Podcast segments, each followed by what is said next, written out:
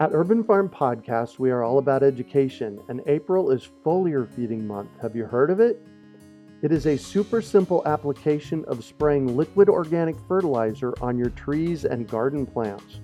The leaves, branches, and trunks are incredible at absorbing nutrients. And if your soil isn't great or your pH is off, foliar feeding is a quick and long lasting fix to get your plants the nutrients they need. Want to learn more? Join us for our free online webinar on how to apply this amazing process to your gardens and fruit trees. Visit urbanfarm.org to sign up. That's urbanfarm.org. Greetings, urban farmers, gardeners, and healthy food visionaries. Farmer Greg here, and welcome to a very special episode, our 700th episode of the Urban Farm Podcast, where every day we work together to educate and inspire you to become part of your food revolution. Today on our podcast, we have someone who is helping people get started with sharing seeds in their community. We're talking with Rebecca Newburn about creating local seed libraries. Rebecca is the co founder of Richmond Grows Seed Lending Library, a free seed exchange located in the Richmond Public Library in Richmond, California, where she lives. The Create a Library template she has designed has helped hundreds of seed libraries launch around the world. She is the webmaster for seedlibraries.net and the editor of Cool Beans, Seed Libraries newsletter, an international publication supporting local seed projects. Welcome to the show today, Rebecca. Are you ready to rock? Absolutely. I'm super excited to be sharing about seeds and a little bit about my journey and just how to get more connected to seeds in your own community and in your own life. Love it.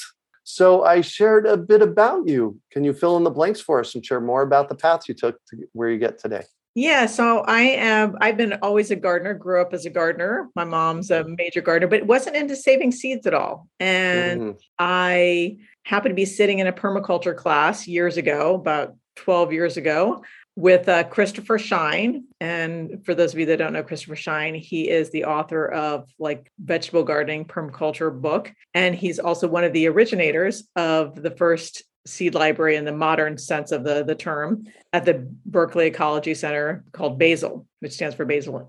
What is it? Bay Area Seed Interchange Library. And oh, I'm, nice. I'm sitting in this permaculture class, and anybody who's taken a permaculture class gets wow, there's so many amazing things that people are doing and yep. be overwhelming, inspiring at the same time. And I just kind of asked, like, what is my piece to do? And I just got like seeds. And I was just like, wow, that was an interesting answer. and where, where kind of where it kind of landed was thinking about, you know, it's wonderful if we have, you know, natural building and all of these, you know, rainwater catchment, but if we don't have access to local adapted seeds, mm-hmm. you don't have a basis in which to to create a community. And you know being that he was involved with the seed library i was just like i want to have a seed library but i want to create it in a way that it is a replicable model. So any community can just kind of plug and play and create it and adapt it in a way that serves the needs of their community. And so that's kind of where that kind of just started and i worked with them originally just to get a sense of like what did you do? And then kind of structured it in a way that would be replicable to support you know any community that wanted to start a seed library. So you took this 2010. 2000 awesome. So you took this epic moment in a permaculture course. Correct. And heard seeds which are really important piece of the local seed local food economy. Yes. Without local seeds you can't have local foods and you started the first seed library your first seed library. Correct. Yeah. Did you you kind of modeled it off of so I, yeah, I modeled it off. One of the things that I liked about the BASIL model was that it had been going at that point for 15 years. Wow. And yeah, and kind of in and out. I mean, sometimes it was more fallow and sometimes it was vibrant and really active. And thinking about how do I create a model that is sustainable for someone like myself that works full time, that has a very demanding job as a middle school science teacher, and created a way that depending regardless of my own life and my own ability to engage with it that it would maintain. So something beyond what an individual would do is something that was sustainable which is really kind of how we how we have to design all of our systems is like how do you do it thank you. in in good times and bad? You know i think about the resilient gardener with carol deppe it's like how do you create a system for good times and bad times. And that the seed library model kind of was based on that for me, which is it's self-serve, help yourself, and you know share share the the abundance with other people in your community. Nice. Well, and seeds have this amazing way to be exponentially abundant. So how does how does a seed library work? Well, most of them, and I mean ours is one of those most categories, which is you know there a lot of them are self-serve, and you go often to a public space. Most of them are public libraries like ours is, or in some other public space such as a church or some type of religious organization or community center or pantry, food pantry, and you take what you, seeds you're planning on growing for this year, plant them, hopefully learn a little bit about seed saving. Some seeds are easier to save than others, such as beans and peas, because they come out like the parent. And right. then hopefully you return some of those, you have some of the seeds for yourself for next year. And then if you have extra, which usually is the case if you're a seed saver, you share them with your neighbors or you return some to the seed library. Nice. And kind of a self, self, you know, self-perpetuating. Yeah. Well, and that that's our dream in permaculture systems is building systems that self-perpetuate past us, right? Correct. Absolutely. Yeah. And, and seeds are perfect. Yeah, seeds are just just part of part of what they do. right. Yeah. Uh, and so, if somebody wanted to start their own community seed library, where do we start? Well, I would say the, I mean, we have a number of resources available. The first place I would recommend going to is seedlibraries.net. It has a wealth of resources about how to start a seed library, how to maintain a seed library. It can sometimes be a little overwhelming because there's so many different models, everything from someone with a shoebox in a library to someplace like Pima County, you know, where they have, I don't know how many seed libraries, at least eight seed libraries, and it's connected to their their checkout system Wow.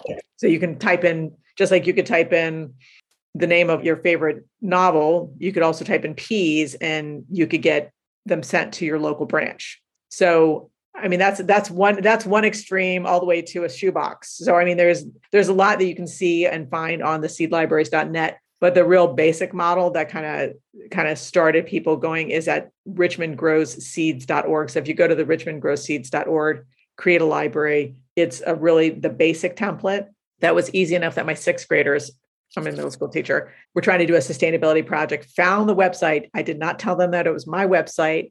And wow. they they walked through the whole thing, and I'm like, oh, just let me know if you have any questions. And they figured it out, and we were able to install a seed library at our school. So it's it's vetted by sixth graders.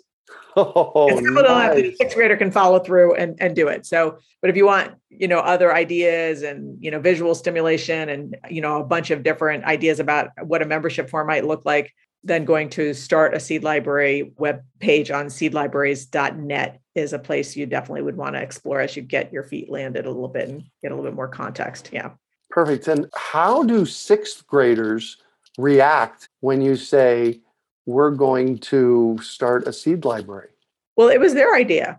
I mean, they knew they knew I had started one, so that seed had already been planted but each group had to do something around how to make our school a more sustainable place. And one group worked on working on getting rainwater tanks installed at our school. And you know it was you know one group worked on insulation and making sure that the school was better insulated and, and worked with the facility staff. And then this other group was like we want to put in a seed library like you did at your library. And i was like awesome. Wow. How'd that make you feel? I was super proud of them, you know, and and to see them taking responsibility and ownership of that. Mm-hmm. You know, I uh, right now these kids are, are, are graduating, or they just graduated this past year, and I saw a couple of them recently, and they were just really like, I remember in sixth grade when we put the seed library together, and so I think it's nice. It can bring a lot of joy, and I think one of the things that we can realize is how do we involve kids in that joy and that celebration of life. Yeah, well, and I've I've known and seen for decades that if you get kids growing food, mm-hmm. if they don't like vegetables beforehand, if they grow it, they'll eat it. Oh yeah, yeah. Nothing like getting a kid to eat spinach because they grow it themselves. Absolutely. Right. exactly. Exactly. How do you see seed libraries supporting biodiversity in areas? Awesome question. I think, you know, we, as we know, we we're in this bottleneck where we've lost a significant amount of biodiversity in the last hundred years. I mean, that's a little yeah. understatement. you know, the on the commercial standpoint of 90 plus percent of the varieties gone in the last hundred years. And we have no idea how to quantify how many people were saving seeds in their personal gardens that were important to their communities that have been lost. So I mean the the extent is enormous. And I think that, you know, we've been able to just, you know, find a couple things locally that we're sharing, which is exciting. Mm-hmm. But we're also looking now at, at, you know, there's the the whole thing of the maintaining the genetic diversity of things, you know, from the past that, you know, the quote unquote heirlooms, things that have a face and a place and a story. And then also how are we going to expand that genetic diversity. So right now in our seed library, we're really looking at some of the land race stuff and how do we, when do we let go of the, oh, this is really important to keep this variety, you know, quote unquote pure. Mm-hmm. When is it better just to mix stuff up and see what pops out and create, you know, the seeds for the future. And so we're we're doing a lot more mixing right now. Our a lot of our runner beans you know planning out the 10 varieties that we have and instead of trying to you know one one variety this year and one variety that next year because they cross let's just put them all together they're beautiful they're gorgeous they're all going to be tasty and you know maybe in this mix we find something that's more resilient to the drought yeah really important to be doing right now for sure yeah so we're experimenting a lot with that we're also starting with a number of seeds that you know joseph lofthouse started as well so mm-hmm. Yeah. I, and I love his conversation about Grex's. Grex's, uh, I don't know what the acronym stands for, but basically they just take a bunch of seeds of the same variety and mix them together and plant them all. Mm-hmm. Yeah, it's it's exciting work. I mean, and it's important work, and it's not the work that's going to be done by big agriculture. I mean, obviously they provide a service. You know, they're providing a lot of food. However, you know, they're trying to their market in terms of home garden is something that works in around you know the entire united states or whatever mm-hmm. the region is where people are and it's not about what's regionally adapted what's what's the best tasting what's the most nutritious and i think that that work is really going to be done in communities and so the more people we get inspired to become seed savers and share seeds is where where it's exciting because it's like it's much more interesting to eat something that oh i got this from greg and oh my gosh it's so awesome and you know and there's there's that personal connection as opposed yeah. to you know, the quote unquote heirloom, you know, like I have the Sheboygan, Wisconsin, Lithuanian, you know, tomato, awesome, but I'm I'm not Lithuanian. I don't necessarily have a connection with that particular, you know, quote unquote yeah. heirloom. It's more like a vintage, you know, piece of jewelry. Important to say, but not necessarily, you know, the the the heirloom that we need to be, you know, getting behind. We need to be mixing stuff up and right. to go into a wild and unpredictable future. So there's a there's a whole different way, and that's it's really it's a big shift that the seed library community and, and a number of seed savers are looking at is like when do you when do you preserve the genetics as you know as it's been handed to you and when when do you go into a different road and a different pathway and kind of a choose your own adventure with the different with it with the plant yeah well and part of that that sounds to me like part of it is a when do we humans keep control of it and the other side of the coin is when do we let nature be with it yeah. And when do we listen to it, you know, it's just like, what do yeah. you want to plan? And just, you know, supporting, supporting that change versus, you know, that, yeah, rigid control that we've had for, you know, this idea of purity. Yeah.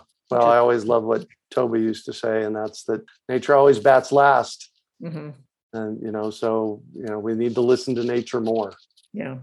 So you use the word land race. Can you explain to people what that is?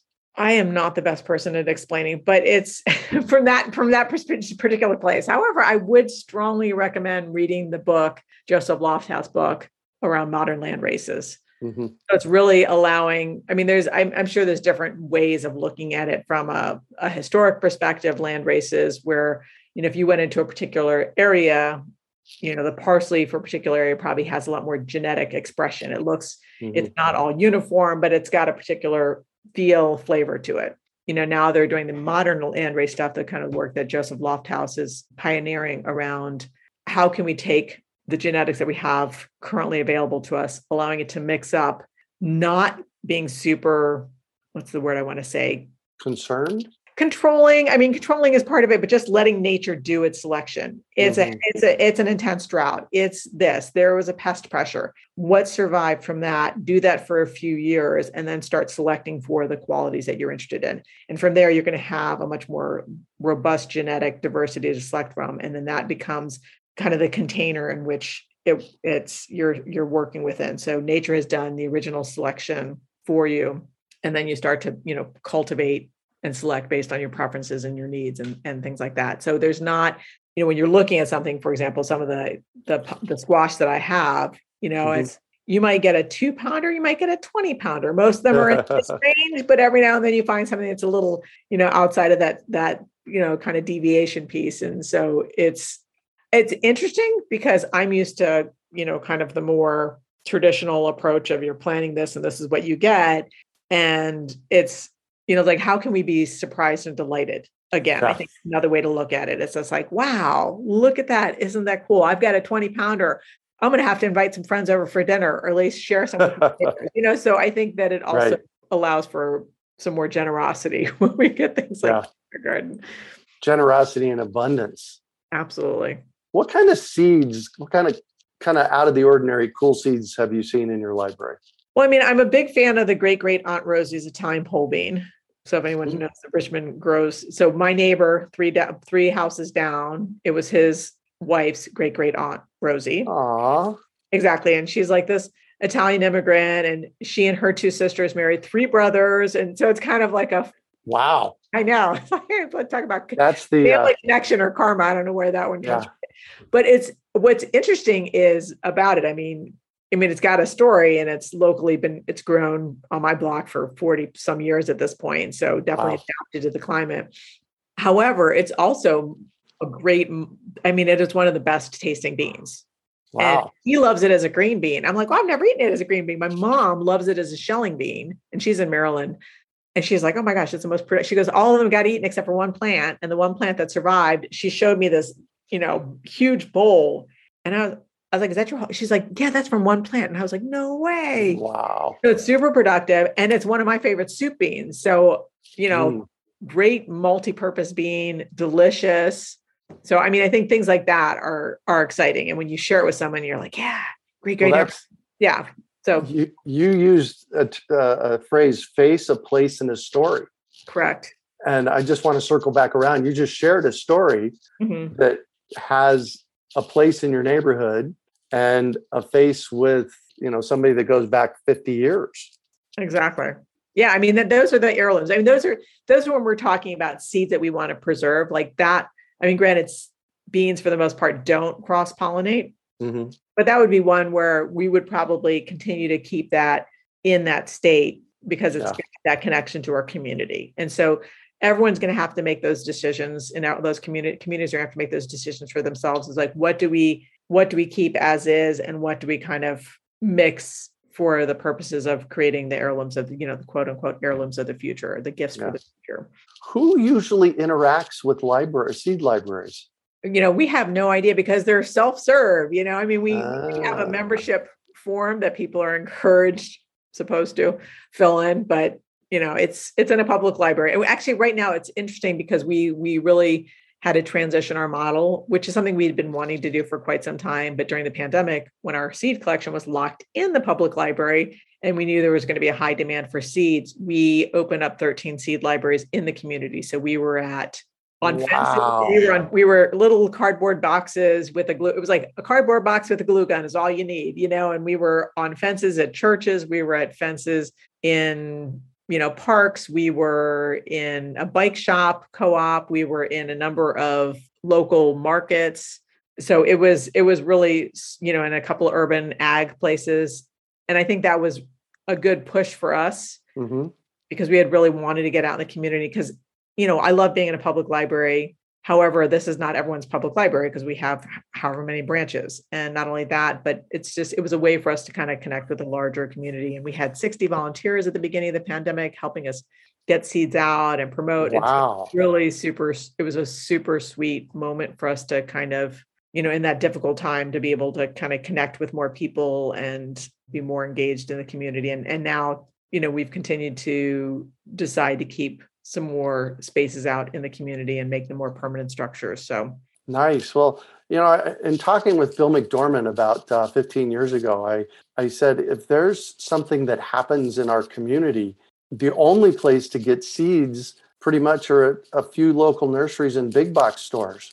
And what you've done is you've exploded that out to many more places in the community. Yeah, and it's sweet. Another thing that we're doing, and and for people that are doing local seed sharing in their communities, we've also done a number of pop-ups. Mm. example, I mean, I mean, we'll be at you know different events and all that. That's one thing. But one of the things we've done is on occasions we've we've been gifted with some really special seeds. For example, my neighbors are Nepalese, and I, I had been growing a number of Peruvian plants that have also migrated over to Nepal, mm-hmm. which they were excited to see all these things. They're like, "Oh my gosh, it's Nepalese!" I'm like, "Well, actually, it's I believe it started in Peru, but glad that it got to your your hometown too."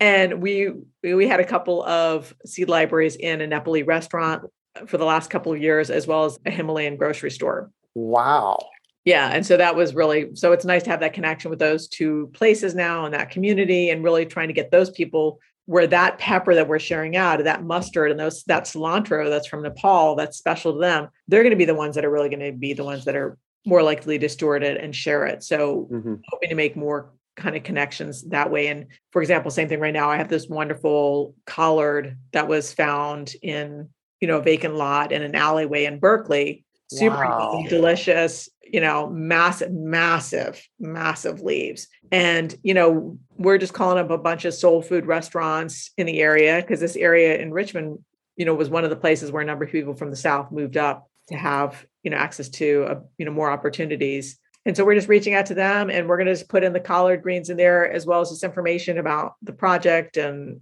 you know and so things like that are ways to kind of connect yeah the story. people but also get them involved sharing seeds and you know within within you know smaller communities within the larger communities yeah. So part of the seed library concept is i check seeds out and then i bring them back. It's not a requirement you know it's it's not a requirement.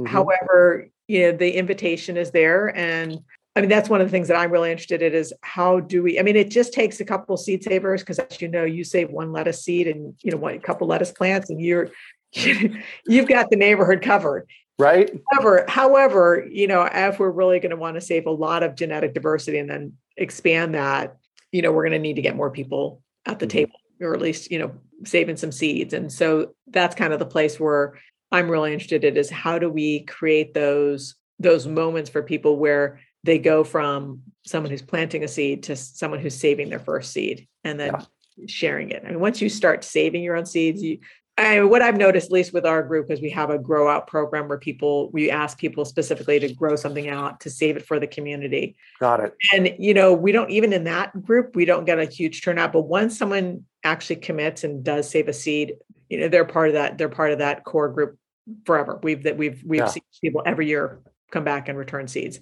And so, I for me right now, one of the things, one of the books I'm super interested in is a book called Tiny Habits by B.J. Fogg Mm-hmm. And it's around how do we do things that are so small that you can't fail to do it. You know, for example, and it's and it's it's really creating a habit that's already connected to a habit you already do. So, for example, he says like a lot of people want to don't floss their teeth very very much, and so a natural connection is I already brush my teeth. So there's a recipe which he says, which is like after I do this, I will do this.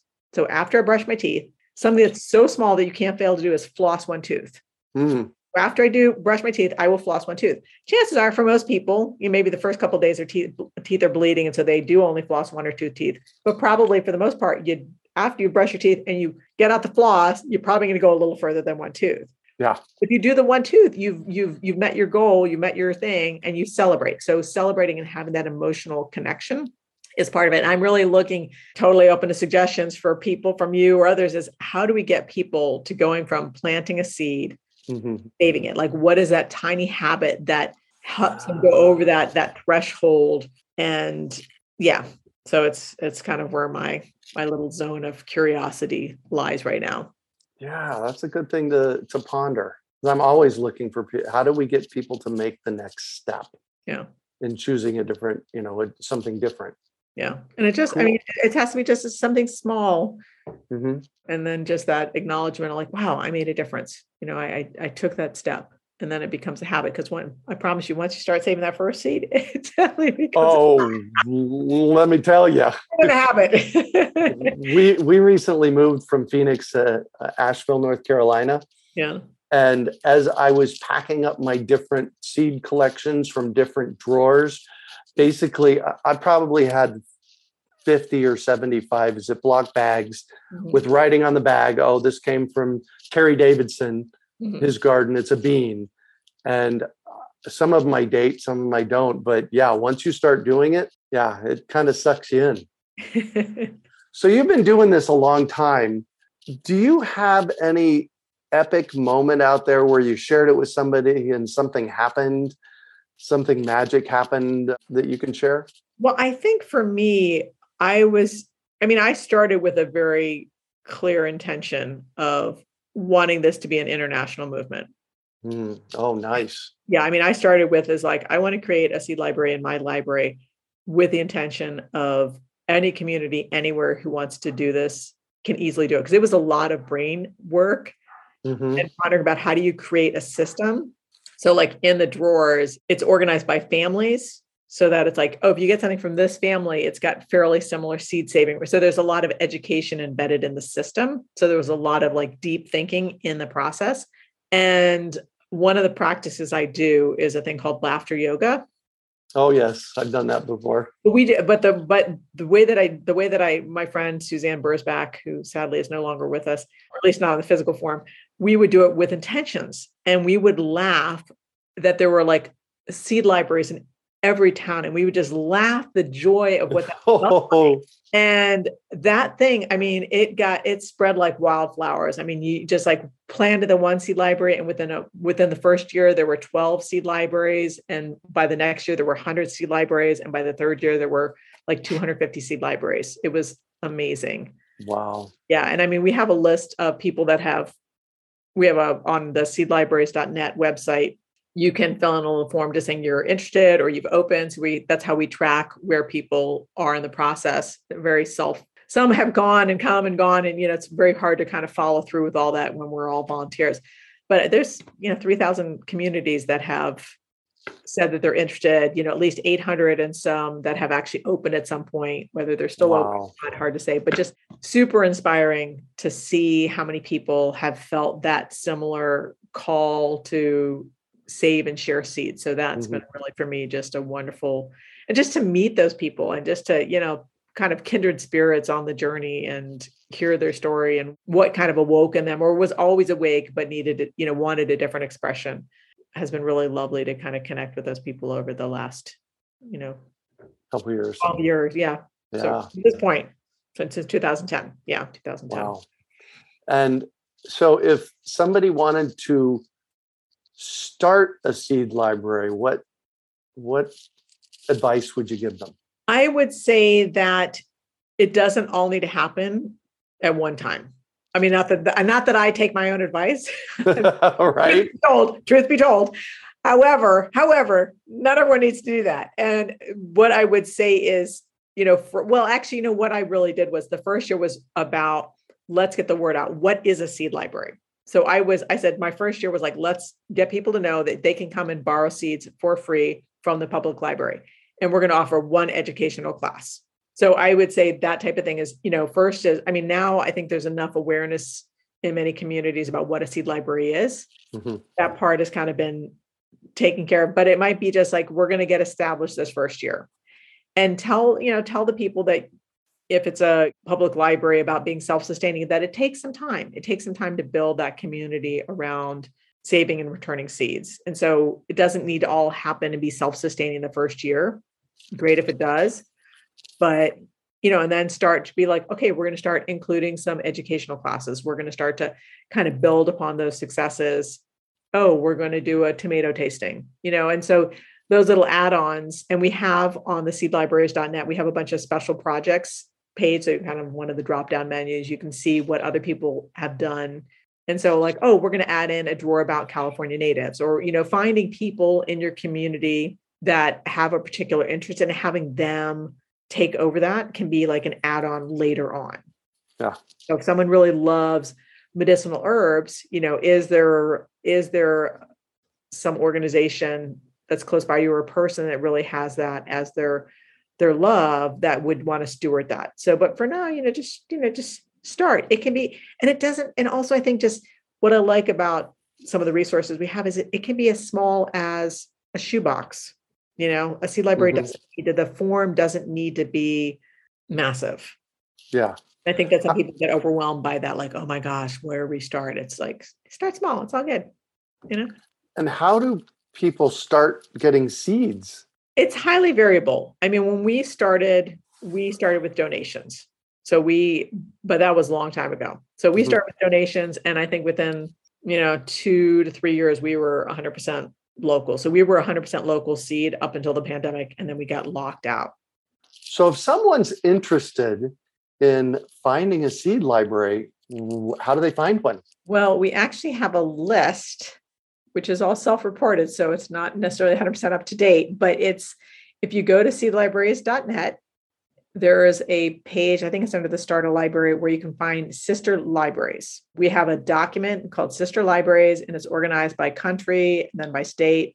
And then you can look for your particular location, and it'll either say open or it'll say mulling. So if it says mulling, it could be open. It could have just been a great inspirate moment of inspiration that someone never picked up. But there is at least a resource to help people guide them. But you know, if you don't have one, you know, go to seedlibraries.net and maybe connect with some other people and hit the start a seed library and it it's vetted by sixth graders you can do it. Just need to there you go. a couple seeds. nice. And you guys have something really exciting coming up in february. Tell us we about do. that. We do. So in february 11th 2023 we're going to have the 11th annual missing one year in there 11th annual seed library summit. It's going to be virtual so this will be our second virtual conference and people can sign up at seedlibraries.net. And also, we have all of our recordings from our previous summit online as well. So you can just go to seedlibraries.net and seedlibraries.net and also see any of the past talks as well. Excellent. And I'm going to shift on you now. And I'd like for you to talk about a time you failed, how you overcame that failure, and what you might have learned from it. Ooh, failure. I'm not really a person that really kind of believes in failure. I mean, I'm a scientist. I mean, that's my background. I'm a person of perpetual, you know, reiteration. It's like, oh, that didn't work. Just tweak it, move it over. So I think that I can't really think of anything in specific, you know, in terms of like a, you know, what I would call a failure. But I mean, everything's just a learning opportunity. So it's like, yeah. so that didn't work. Shift it a little this way. Do something a little bit different. Try something different. And so I think that's more of kind of a more helpful mindset. Excellent. Yeah, I'm I'm a big believer in that our failures is where we learn. So the more failures that we have, the more we're going to learn. Yeah, I mean, uh, the failure is if you don't learn. That would that's what. Oh, there you go. That's a failure. failure is like you did something you didn't learn from it. That's a failure. Yeah. Missed opportunity. Oh, perfectly put. And what do you consider your biggest success? I would have to say, well, I'm really, I'm super excited just about the fact that there are so many seed libraries and it just continues to grow. And mm-hmm.